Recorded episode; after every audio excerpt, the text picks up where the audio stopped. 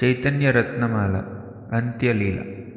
पङ्गुं लङ्घयते शैलं मूकम् आवर्तयेत् श्रुतिम् यत्कृपातमहं वन्दे कृष्णचैतन्यमीश्वरम् दुर्गमे पथिमेन्धस्य स्खलत्पादगतेर्मुहुः स्वकृपायष्टिदानेन सन्तः सन्त्ववलम्बनम् तुण्डे ताण्डविनीरतिं वितनुते तुण्डावलीलब्धये कर्णक्रोडकदम्बिनी घटयते कर्णार्भुतेभ्यः स्पृहाम् चेतः प्राङ्गणसङ्गिनी विजयते सर्वेन्द्रियाणां कृतिम् नो जाने जनिता कियद्भिरमृतैः कृष्णेति वर्णद्वयी दंष्ट्रिदंष्ट्राहतो म्लेच्छो हारामेति पुनः पुनः उक्त्वापि मुक्तिम् आपनोति किं पुनः श्रद्धया गृणन् वैगुण्यकीटकलितः पैशुन्यव्रणपीडितः।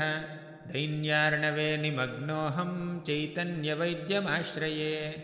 चैतन्यचरणां भोजा मकरन्दलिहो भजे येषां प्रसादमात्रेण पामरोऽप्यमरो भवेत्। अगण्यधन्यचैतन्या गणानां प्रेमवन्यया। निन्ये धन्यजनस्वान्ता मरुः शश्वत् अनूपताम् वन्दे श्रीकृष्णचैतन्यं भक्तानुग्रहकातरं येन केनापि सन्तुष्टं भक्तदत्तेन श्रद्धया। श्रूयतां श्रूयतां नित्यं गीयतां गीयतां मुदा। चिन्त्यतां चिन्त्यतां भक्ताः चैतन्यचरितामृतम्।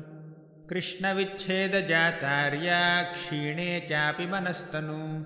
दधाते फुल्लतां भावैर्यस्य तं गौरमाश्रये वन्दे श्रीकृष्णचैतन्यं कृष्णभावामृतं हि यः।